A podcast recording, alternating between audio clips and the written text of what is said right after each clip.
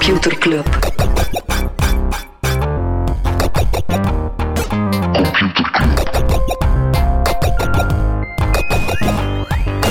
Computer Club. Hey Smally, Hey Freddy, welkom. Welkom terug. welkom. Welkom bij Computer Club, een wekelijkse podcast over technologie. Iedere aflevering selecteren Freddy en ik een eh, interessant artikel en presenteren een feitje. Ja. En af en toe eh, ja, doen we ook wat dienstmededelingen. Zoals? Eh, zoals het feit dat er terug mutsen zijn. Yes, Moet coole computerclub mutsen. dat is leuk. Wacht, ik zocht een uh, applaus jingle. Nice, nice, nice, nice, nice.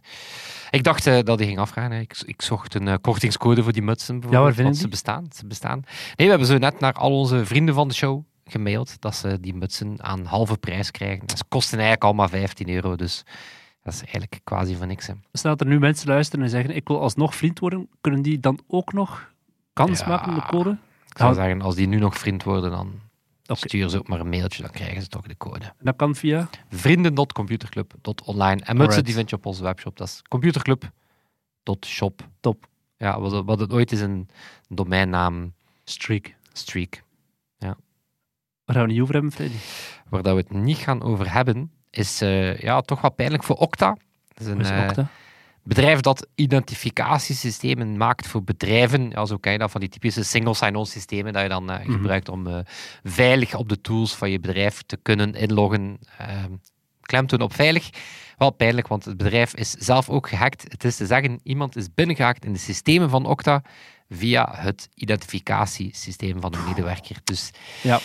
in elk bedrijf, ja, de, de zwakste schakel is altijd ja, het zullen altijd een paar medewerkers zijn die toch gefisht worden enzovoort. Moet je altijd, eh, vandaar dat dat soort systemen wel handig zijn.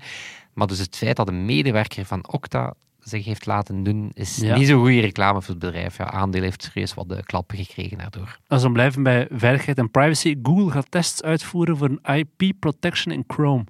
Er gaat dan, eh, ja, je zal meer privacy hebben doordat IP-adressen van gebruikers zal verbergen via proxy servers. Dat is een nieuwe feature waar dat Google nu mee test. Zalig, zalig. X, die zijn dan weer aan het testen. eh, ja, wat wel een businessmodel kan zijn, dat hen zowaar geld oplevert. Eh, wat het in de nieuwsbrief onder andere over het eh, nieuwe plan om misschien 1 dollar per jaar te gaan rekenen om überhaupt te kunnen tweeten. Eh, zo gezegd om bots te bestrijden, Ja, ja. maar heel benieuwd wat dat zal veranderen. Elon Musk die overweegt nu ook duurdere premium abonnementen. Premium is de nieuwe naam voor Twitter Blue. Mhm. Eh, dus X Premium. Eh, om dat zonder advertenties te kunnen gebruiken. Ja. Is er daar een prijs al bekend van? Nee, daar zijn geen prijzen. Het is zoals alle Musk-plannen gewoon een vaag balletje dat hij opgooit. Tegelijkertijd eh, dreigt Musk ook eh, zijn eh, boeltje te pakken om eh, weg te gaan uit Europa. Ja, Thierry Breton had daar... eh, Dat is wat. Dat is eh, sp- veel spierballige rol, want Meta heeft er ook al aangekondigd en zo van, we gaan weg als de DSA er komt. Maar gaan ze niet doen. Het is wel, ik vind het wel interessant dat die DSA... Het is, het is een mooi voorbeeld van hoe dat die wel... eh, ja, toch wel betekenisvol is. Hè? Het feit dat Europa nu is- effectief kan zeggen... eh, Ja, wie dat wel weg is, is net. Benedict Evans. Die is effectief weg van Twitter. Ik had het gemist, maar is wel nog actief op threads op zijn eigen website en op zijn nieuwsbrief. Maar die is weg van Twitter. En is een account ook echt... Nee, er staat wel een slotje op en er staat een biografie van eh, I'm Gone Here of zoiets. Ja, ja, dat, dat in een van zijn columns, zo in zijn nieuwsbrief, schrijft Mhm. hij ook soms eh, ook, ook vaak een column. En toen gezegd van, ik ben het eigenlijk zo wat aan het achterlaten. Maar ik heb het nog niet... De Freddy heeft het nog niet gedaan. Nog niet echt account opgedokt. Ja, alhoewel dat ik het eh, Wat? wel gemist had toen dat ik wou klagen over, Ah ja, dat is al nog. over mijn verloren bagage. Dan heb ik even... eh, Wie dat er beter zijn account had verwijderd, was Paddy Cosgrave, de oprichter en CEO van WebSummit. Die eh, is moeten opstappen nadat hij een paar uitspraken heeft gedaan over het conflict tussen Israël en Hamas. Hij had getweet, oorlogsmisdaden zijn oorlogsmisdaden, ook als ze door bondgenoten worden gepleegd en ze horen te worden genoemd wat ze zijn. Wat dat in mijn ogen eh, correct is, maar wat, daar is heel veel reactie op gekomen van Israëlische investeerders en techbedrijven en eh is moeten opstappen. en Sprekers, WebSummit zelf, ja, WebSummit zelf staat nu bijna op omvallen. De grootste conferentie is nu inderdaad van, zal dat kunnen doorgaan Ah, of ja. niet? En, Dat is wel interessant, zonder dan te politiek te gaan, maar het is een interessant verschil. Is, wij zijn denk ik iets genuanceerder in dat conflict. eh, ja, in vergelijking met Amerikanen. Amerikanen. Ja, tuurlijk. en ja, ja. Amerikanen Nee, nee. is ook maar durven zeggen. Dat er ook vreedheden langs de kant van Israëli's zijn, equals, eh, ja. Ja. Dat is, eh, dat is daar, eh, carrière, zelfmoord, eh, ja, vraag het maar aan Paddy. Inderdaad. Eh, mag ook opstappen, John Stewart, zowaar bij Apple TV+. Plus. Oké. De bekende Daily Show host, die had, of heeft een, een show op Apple TV Plus, een Mhm. vergelijkbaar format. En die eh, show wordt geschrapt omdat eh, John Stewart een kritische aflevering eh, was zou maken over China. Dat mag Ja. niet, hè? Zelf niet eens over Apple en China, gewoon over China. En ja, dat ziet Apple liever niet natuurlijk, omdat ze daar heel veel belang in hebben. En het is zeker niet de eerste keer dat de Apple hypocriet is als het over China aankomt. We hebben er in aflevering 147, dat was ook alweer een poos geleden, hebben we het eens gehad over ja, hoe dat al die privacy en andere dingen Mhm. dat Apple heel hard voor gaat, hoe dat, dat in China toch net iets minder Ja, met de mantel die belangrijk is. Ook in China eh, is de Chinese overheid binnengevallen bij Foxconn. Dat is een grote partner van, eh, van Apple.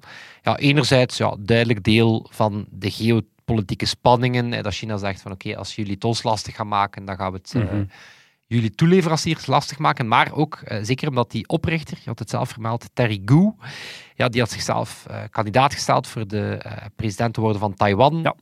Eh, en die ziet zichzelf ook wel boven de invloedssfeer van de CCP. Dus had ook ehm, Jack Ma-stijl Mhm. eh, wel uitspraken gedaan dat hij zei, ik wil het wel eens zien. De communistische partij is... Nee, doen? maar echt Ja. letterlijk, wat gaan ze doen? Wel, kijk, wat gaan ze doen?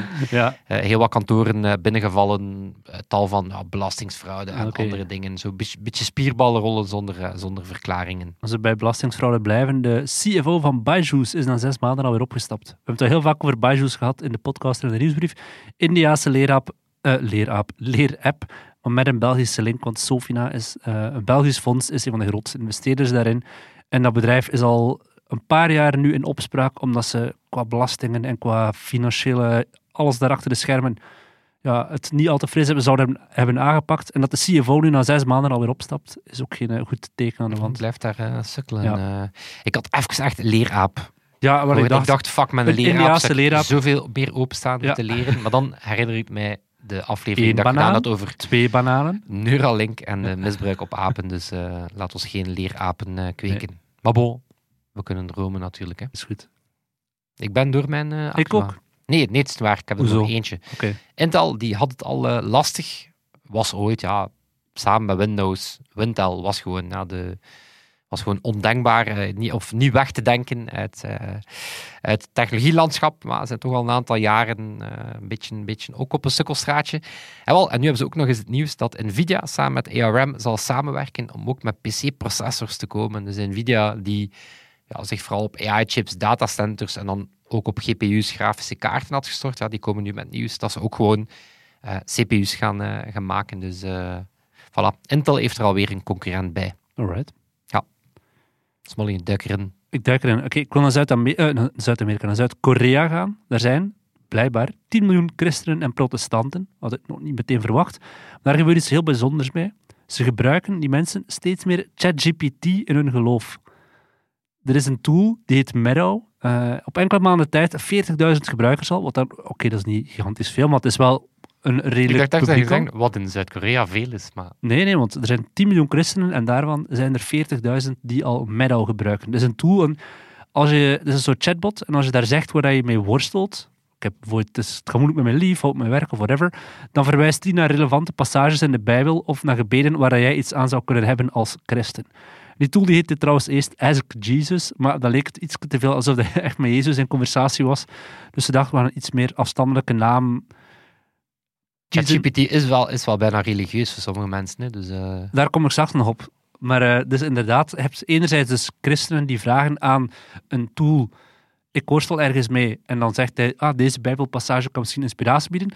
Anderzijds heb je een andere tool, die heet WeBible, ook Zuid-Koreaans, en die werkt eerder andersom, en dat is dan meer voor priesters, om preken mee te gaan uitwerken. Dus die priesters, eh, dat verloopt via een vast schema van deze week is de zondaggaard, dit stukje uit de evangelie is de, de, de, het eerste evangelie en het tweede evangelie dat we gaan voorlezen. En dan moet de priester daar een preek uit creëren. Dus die moet een beetje reflecteren op basis van de actualiteit. En op basis van die passage uit de Bijbel moet hij een preek creëren. Maar er is dus een tool die die priesters helpt.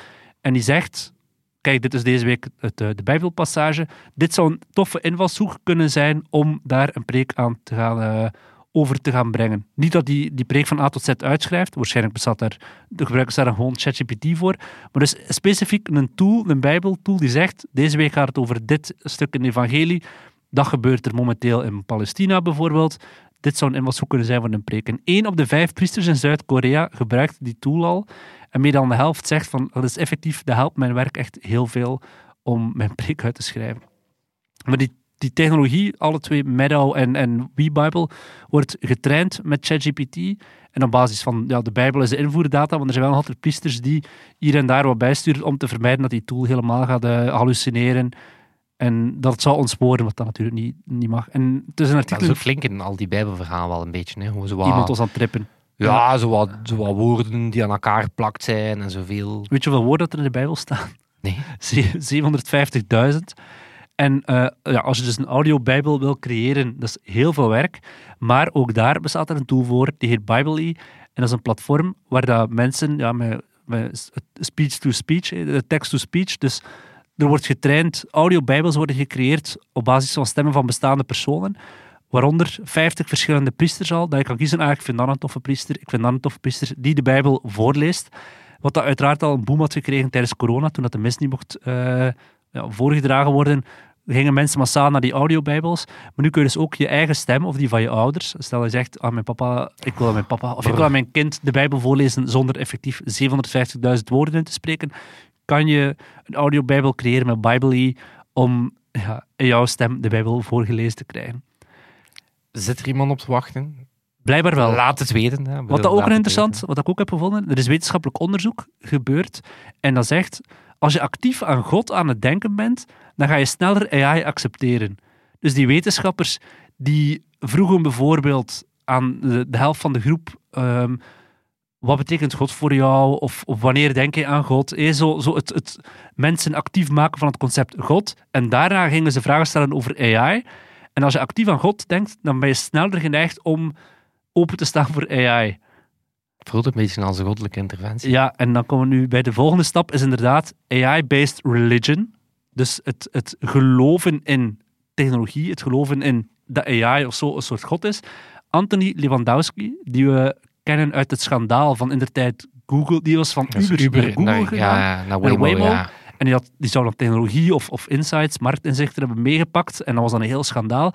Die had in 2015 The Way of the Future opgericht.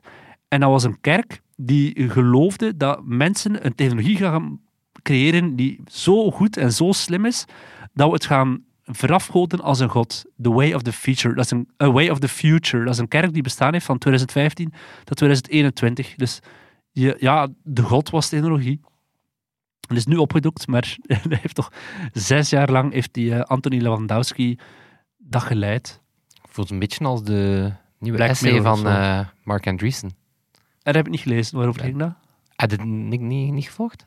Ah, nee, we hebben het er nog niet over gehad. Ja. Zo zijn nieuwe... Hoe recent is het? Uh... Uh, vorige week was dat, ah, ja, okay, was dat zo, het earpiece. Het was, uh, het was zo Heeft men altijd geblogd op Twitter, dus ik kan het niet zien. Maar... Ik kan het niet zien. Hè? Nee, het was zo techno-optimistisch. En dat was zo van alles en nog wat... het kwam er basically op neer dat iedereen die durft kritisch zijn over AI, die heeft dooien op zijn geweten. Quasi okay. letterlijk blijkt ja. dat eruit, want kritische vragen stellen over AI staat innovatie in de weg en AI en innovatie worden gebruikt om mm -hmm. gezondheidszorg te verbeteren. Te nee, maar echt, ja. dat, staat er, dat is eigenlijk quasi de boodschap dat hij Maar even goed om mensen te vermoorden, maar wat, daar gaan we het niet over hebben. Hè. Daar, daar stelt u beter geen vragen bij. Ja. Nee, maar het was ook ja, bijna weer religieus geloof. In, is het weer zo'n 40.000 woorden lang, zoals in de tijd Software is Eating the World? Of is het... Nee, het is eigenlijk wat korter. Okay. Het voelt echt wel zo gewoon als zo een hot take. Ik had laten samenvatten door ChatGPT. Voilà. Met een religieus sausje erover. Dus maar dat zit er dus al ingebakken. Uh, God is AI. Bakte jij een keer een, uh, yes. een jingle? Computerklas. Alright. Mensen die ons online volgen, mensen die onze merch alle al gezien hebben en zo, alle zes die mensen. En die weten dat wij veel logo's door elkaar gebruiken. Dat is, dus, dat is zo. Je kunt heel veel dingen van Computerclub ja. zien. En je gaat altijd weten dat wij het zijn. Dat wellicht onze bekendste... staat dat het Computerclub is. Dat maar... ook. Dat ook. Maar je voelt dat wij die computerclub zijn, want er zijn ook veel computerclubs in de wereld. Dat is waar. Voor alle West-Vlaanderen. Ook zo. Maar wellicht het bekendste van onze logo's is natuurlijk onze WordArt disketten. Ja, wel- wellicht degene dat je nu op dit moment in je podcast-app ziet. eh, of op het schermpje van je auto, of op je lockscreen van je telefoon. Ah nee, ja, ja, ik weet welke je bedoelt. Ja. Ons disketje met onze WordArt logo, eigenlijk ons Mhm. OG-logo. Maar Smolly, de slimste mens, gewijs, wat weet jij eigenlijk over de floppy disk? Eh, vierkant, eh, metalen schuifje bovenaan. Eh, stop de klok. Ja. Een paar kilobyte aan data. Shit, ben te Ja. laat. We zochten nog, worden nog steeds gebruikt. Ja, bij de overheden of zo. Bijvoorbeeld. Ehm, nee, wij, het cool stuk van Waard ja, over het feit dat die eh, floppies ja, dus wel degelijk nog in heel veel dingen gebruikt worden. Eh, heel veel eh, borduurmachines bijvoorbeeld, of Mhm. CNC-snijmachines, heel veel industriële apparatuur, medische apparatuur, ehm, Klinkt vertrouwend. Vliegtuigen, I kid you not. Eh, heel veel vliegtuigen, bijvoorbeeld Boeing 747's, die gebruiken nog steeds twee 3,5 inch diskettes om daar voortdurend te zorgen dat er nieuwe informatie over landingsbanen, banen, vluchtroutes en zo. Dus echt wel belangrijke dingen. hè. Bijvoorbeeld Geosky, dat is dan zo'n logistieke operator. Die hebben eh, heel wat 747's gekocht van British Airways in der tijd. Vliegtuigen uit 87, die ja, niet meer modern genoeg zijn voor passagiers, maar perfect goed zijn voor, eh, voor Cargovluchten. voor cargovluchten en andere. Ja, dus die gebruiken nog steeds ja, diskettes om die, om die updates door te voeren. Dat duurt dan een uur, eer dat die update erop staat, dat je die had. Ehm, er zijn nog twintig van die Boeings in gebruik, waaronder ook zes bij de US Air Force, waarvan twee van die zes zijn de Air Force One vliegtuigen. Die gebruikt worden om de president te Oh vervoeren. Ja, dus geen idee of dat die ook nog floppies gaan gebruiken. Eh, en was ook zo een eh, nieuwtje die, eh, die, die een aantal jaar geleden ja, de ronde deed. Ehm, tot ne- 2019 gebruikte het Amerikaanse leger ook 8-inch diskettes. Dat zijn zelfs niet die diskettekes zoals op ons logo, maar zo die grote, Mhm. hè, die grote, eh, die grote flappen voor het nucleair arsenaal. Dat hebben we ooit ja. nog als weetje gehad. Ja, voilà. Dus ze zijn nog in gebruik en dat komt, ehm, of dat wordt extra pittig, wat enerzijds hebben veel van die machines, vliegtuigen, medische apparatuur, ja, die hebben een levensduur van 30, 40 jaar, hè, wat zeker niet zo abnormaal is voor dat soort dure apparatuur. Veel daarvan zijn misschien 20 jaar oud, dus ja, bon, die moeten nog wel even op floppies eh, verder. Maar in 2010 stopte ook de laatste producent met diskettes te maken. Die werden nog ambachtelijk met de hand gemaakt. Voilà, voilà, voilà. Wat nu? Je kan die machines gaan upgraden, maar bon, dat kost natuurlijk geld. En er zijn eh, heel wat risico's aan. En dat wil je bijvoorbeeld met die vliegtuigen Mhm. ja, niet nemen. Ja. Het idee dat je dan eh, aan die systemen gaat beginnen eh, prutsen en dat het dan misschien volledig kapot gaat, dat ga je niet doen. Geosky, die operator, die, die koopt ze letterlijk op Amazon. Maar die zegt ook, ja, dat is wel pittig, want na drie keer gebruiken koop je best nieuwe. Hè, want dan, dan, dan ben je ook niet zo zeker dat die update nog intact is. Je hebt dan ooit floppydisk.com, is een website specifiek om nog floppies te verkopen aan dat soort bedrijven. Die verkopen er ongeveer duizend per dag. Wow. En die eh oprichter daarvan die zei, ja kijk, om wat te zeggen, 20, 25 jaar geleden kostte een diskette misschien 7 cent per diskette als je het in volumes eh, kocht. Ja, nu kost dat al 1 dollar. Eh, het gaat naar meer. Maar ook daar zijn limieten aan, want ja, het aanbod is beperkt Ja, dat is per eindig. definitie. Mhm.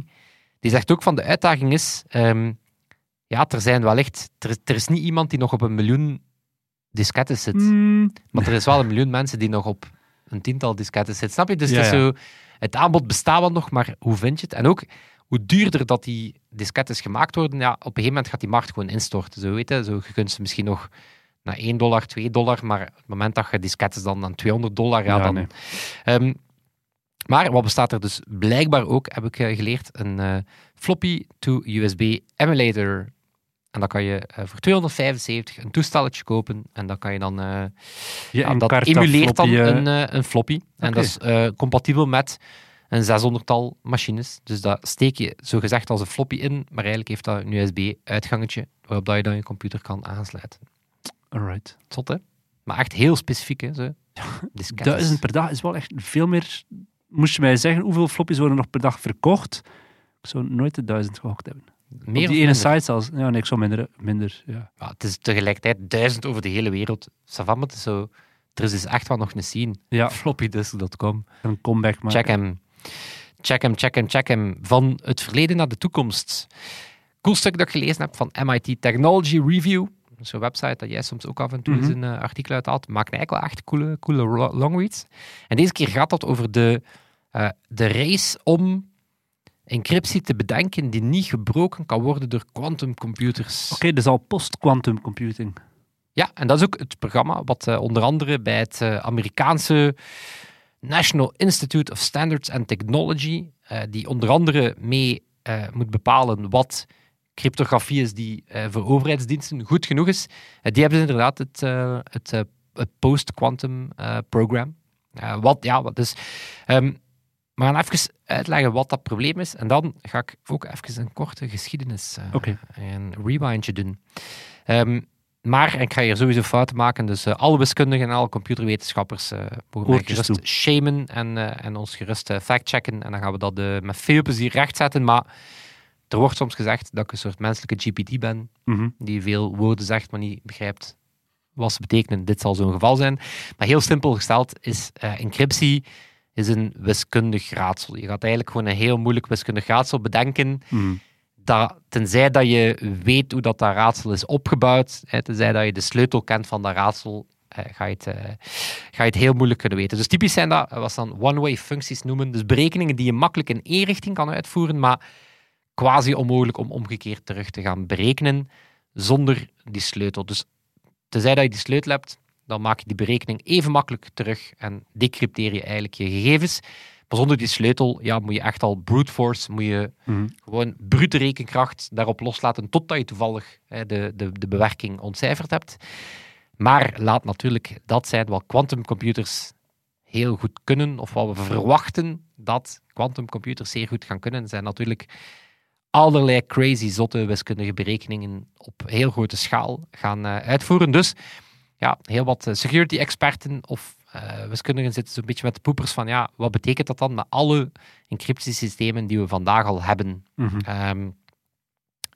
Hè, dat is dan bijvoorbeeld binnen het... eh, we hebben ooit een aflevering gedaan over quantumcomputers en zo. En dat heet dan zo quantum supremacy. Is Mhm. wat als jij het eerste land bent die een quantumcomputer heeft die echt, echt, echt goed werkt. Dan kun je in Dus- principe alle andere landen cyber aanvallen. ja, maar, maar inderdaad de vraag, ga je het vertellen of ga je dat geheim houden en al die algoritmes gewoon omzeilen Mhm. quantum supremacy.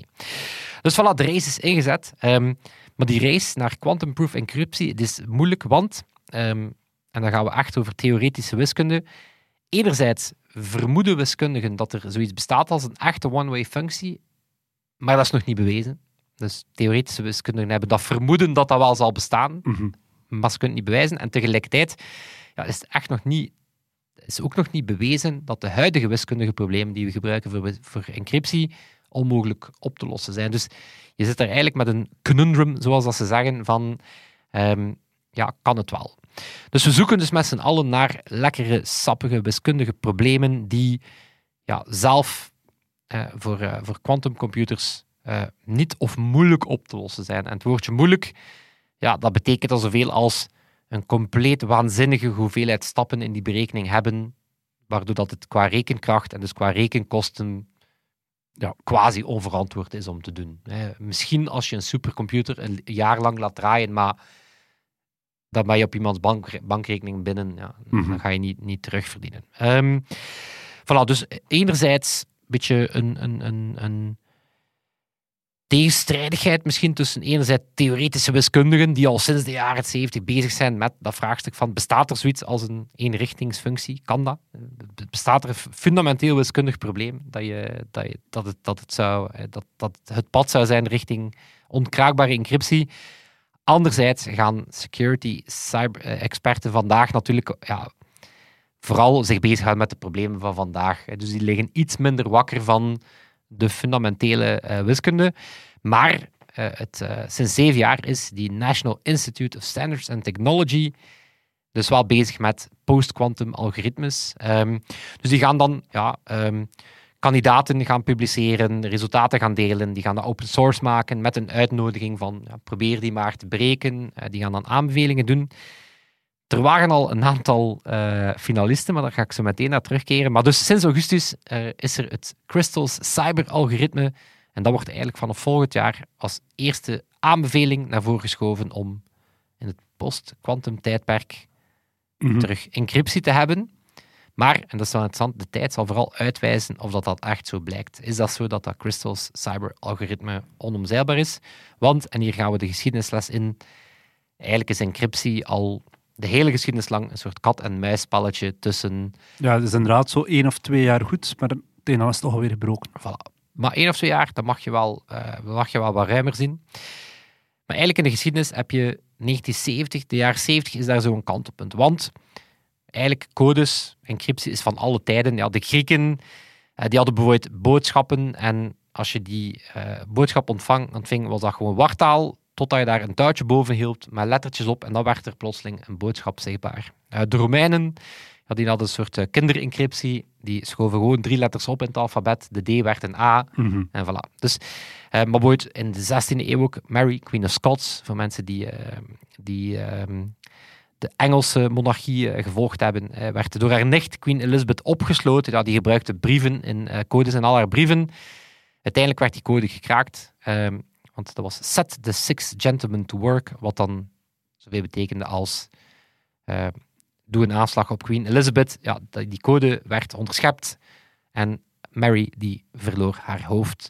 En natuurlijk, ja, het bekendste voorbeeld is uh, Alan Turing en het Mhm. kraken van, eh, van de Enigma-code. nu, computerwetenschapper Rafael Pas die zegt ja, eigenlijk alles voor de jaren 70 is zo'n beetje de, de middeleeuwen van cryptografie. Het was bijna meer een soort creativiteitsoefening dan echte wiskunde. Het was meer zo, kan je een soort elegante code bedenken, maar echt grote wiskunde uh, kwam daar niet bij te kijken. En vooral het allergrootste risico is, ja, van zodra dat je de sleutel kende, Mhm. van zodra dat je een Enigma-machine had, van zodra dat je zo'n Grieks touwtje had, of van zodra dat je wist welke fantasiewoordjes dat Mary Scott gebruikte, wat ze er echt mee bedoelde, eens dat je dat kende, waren alle boodschappen uh, gekend. 1976, Whitfield Diffie en Martin Hellman, dat zijn twee cryptografen, die kwamen toen op het idee van wat als we daar dat sleutelprobleem eens oplossen door wiskunde te gaan gebruiken. Um, hoe gaat dat dan in zijn werk? Alice en Bob, en heb ik nu ook geleerd, in encryptie vraagstukjes wordt er altijd over Alice en Bob gesproken. Als twee mensen die Mhm. veilig met elkaar willen communiceren, kiezen elk een geheim nummer, kiezen publieke getallen, typisch zijn dat dan grote priemgetallen. Wat gaan ze doen? Elk langs hun kant geheim nummer combineren met publieke cijfers. Ze delen die resultaten met elkaar. Je maakt daar die berekeningen op en dan ga je eigenlijk zien dat Alice en Bob op hetzelfde antwoord moeten uitkomen. Dus eigenlijk kunnen ze van elkaar verifiëren Mhm. dat ze wel degelijk ook hun geheime nummers gebruikt hebben om met die publieke nummers iets te doen. Stel dat Yves, en er is ook altijd een in het verhaal, maar ik weet niet wat Yves misdaan heeft, maar Yves, en niet Yves op zijn Nederlands, maar Yves, EVE, Mhm. uh, die communicatie wil afluisteren, um, ja, dan moet ze natuurlijk uh, die geheime sleutel kennen. Uh, dan kan ze dat doen. Wel, heel interessant, die Diffie-Hellman-methode was eigenlijk het eerste voorbeeld van zo'n one-way functie. En wordt eigenlijk tot vandaag nog altijd gebruikt in beveiliging, zoals in VPN's. 1977, dus een jaartje later, hebben we dan een ander trio, uh, Rivest, Shamir en Adelman. En die hebben um, het RSA-algoritme uh, bedacht. Dus zij hebben daar eigenlijk toevoeging aan gedaan. En eigenlijk is het zo simpel, of dat maar kan zijn. Priemgetallen die zijn makkelijk met elkaar te vermenigvuldigen, maar het resultaat is bijna onmogelijk om te terug te gaan delen. Mm -hmm. Dat kan je in principe doen, hè, dus je kan het brute forcen. Dat, dat is het, je priemgetallen met elkaar vermenigvuldigen. Maar waar gaat het NIST, hè, die, die instelling aan? Gebruik cijfers, hè, gebruik uh, geheime codes van 248 bits, wanneer komt op ongeveer 600 cijfers. En dan zit je eigenlijk wel goed. Want het langste getal dat op dit moment al is kunnen opgebroken worden tot twee priemgetallen, dus waar dat de omgekeerde berekening gelukt is, is 250, 250 cijfers lang. Dus we nog halverwege. Ja. En voilà, dus die, die kwantumdreiging bestaat eigenlijk al sinds 94, wanneer dat uh, Peter Soar, andere wiskundigen, die kwam eigenlijk met een algoritme dat quantumcomputers zouden kunnen gebruiken in theorie om priemgetallen terug te gaan uh, berekenen. Dus dat is een soort existentiële angst. Um, nu, dat is vooral existentieel. Google die zegt, onze, een quantumcomputer met 20 miljoen qubits, die heeft 8 uur nodig om zo'n 2048-bit RSA-algoritme te breken. Dat is 8 uur, 20 miljoen qubits. Nu weet dat de beste quantumcomputer vandaag, die heeft iets meer dan 400 qubits. Mm -hmm. Dus we zitten totaal nog niet op dat punt. Nu, de dreiging is afhankelijk van wie dat je het vraagt. Um, Een theoretische wiskundige gaat zeggen, absoluut, ja, dit is duidelijk. Eh, RSA-algoritmes zijn ehm eraan. Praktische cybersecurity-experten die zeggen, oké, ja, maak dan nog langere RSA-cijfers en dan zitten we weer even goed, hè, totdat die quantumcomputers weer beter worden. Maar bij Thomas de Cru aan de KU Leuven, die komt ook voor in het artikel, die zegt, ja, het risico is er, de vraag is wanneer. En waarom komt die voor in het, eh, in het, in het artikel? In het zoeken naar die opvolger van die RSA-algoritme, wat dus op dit moment een beetje de gold standard is, kwam er een andere kandidaat eh, naar voren, naast die, cybers, eh, die- naast die Crystal Cybers, het PSYCH-algoritme eh, in 2022. Wel, de Cru en zijn collega's aan de KU Leuven hebben het op een paar uur tijd op een gewone desktopcomputer Ah, eh, gekraakt. En eh, ironisch genoeg, net omdat ze aan het zoeken waren hoe dat ze het praktisch konden gebruiken. Ze hebben eigenlijk in de implementatie gemerkt dat er ja, fundamentele gaten zaten in dat eh, algoritme. Dus wel zo een zalige humble brag als je het ja, op een paar uur tijd op een desktopcomputer. Mhm. en dat was, herinner je dat? Dat is wereldnieuws. Of aan de KU Leuven is sowieso cryptografie. Is daar, Ja, Bart Prenel, Ja. ja. Leuven. Voilà, die is daar absoluut. Onder andere het, eh, het kraken van Tesla-sleutels en Mhm. andere. Maar dus ja, in die quantum, in die, in die post-quantum encryptie-race ehm, st- strooien eh, de Leuvenaars af en toe wel eh, roet in het eten. Maar dus Crystal, Crystal Cyber bleef al overeind en er komen er nog een aantal anderen. Maar zoals dat de geschiedenis uitwijst, is de vraag: zal dat dan veilig blijken? Yes. Of is het een maat voor niks? Voilà, kijk, ongetwijfeld heel wat de wiskundige fouten gemaakt in mijn uitleg. Maar ik zal het wel van mijn papa horen, die mij daar eh, zondag terecht zal op wijzen. Terecht. Volledig terecht, meneer De Bosser. Ja. We hebben geen supercomputer, we hebben wel twee super ja, producers, Super amigo's. super amigos. Toon en Sebastiaan, Toon die deze week de mix doet. Zijn we super dankbaar om. Absoluut. Al onze vrienden van de show, die we ook eh, veel plezier toewensen. Met En een warme muts, oortjes. en warme oortjes en zo. En gewoon de koer. Iedereen van Computerclub. Yes. En dat zal het zijn. Tot volgende week. Yo. Yo.